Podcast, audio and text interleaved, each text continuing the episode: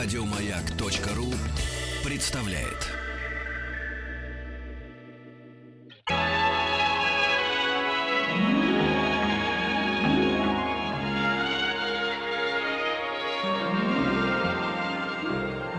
Уральские самоцветы.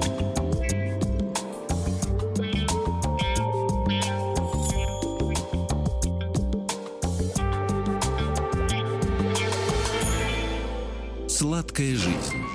Нет, не слипнется. Сегодня я открыл для себя еще одно новое слово. Это гранола. Гранола. Но на самом деле все пошло от обычной гранулы. Давайте по порядку. Возьмем немного овсяной крупы, геркулеса, капнем меда, чуть-чуть посыпем орехами и запечем смесь в духовке. Продукт имеет очень богатую историю и очень насыщенный вкус. История гранолы началась с простого американского священника по имени Сильвестр. Как Сталлоне, только Грэм. Сильвестр Грэм ненавидел алкоголь терпеть не мог мясо и избегал белого хлеба. Он был вегетарианцем и сторонником простой еды. Отдавал Сильвестр предпочтение домашней выпечке из злаковой муки. И впоследствии стал сам выпускать крекеры из своей муки Грэма. А через несколько лет из его муки доктор Джексон изобрел питательное лакомство. Не Майкл Джексон, И а не Питер Джексон. а, Дж. Джексон. Дж. Джексон. Изобрел питательное лакомство гранулу, впоследствии ставшую гранолой. Скажу чуть позже, как э, получилась гранула, превратилась в гранолу. Раскатывал Джексон из овсяной муки пласт, разрезал его и выпекал, смешивая далее с другими ингредиентами.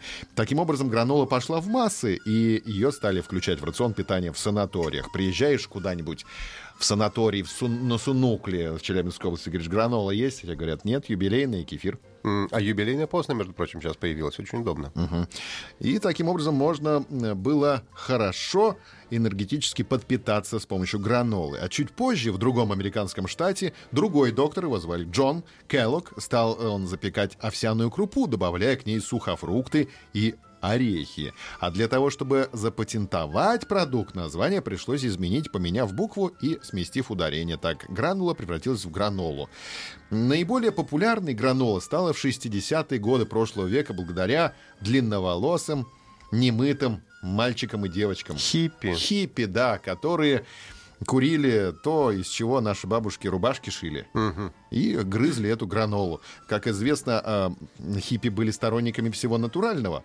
Гранола полностью соответствовала их образу жизни. Натуральная раз, питательная два, не содержала животных белков три, легкая, ну, в смысле, можно брать с собой, и не портится в дороге. Набрал чемодан гранолы и путешествуешь босыми ногами по планете. Очень удобно. Мгм. Мыться не надо, гранолу не надо готовить. Все с собой есть. Господи, почему я не хиппи? До старта уже.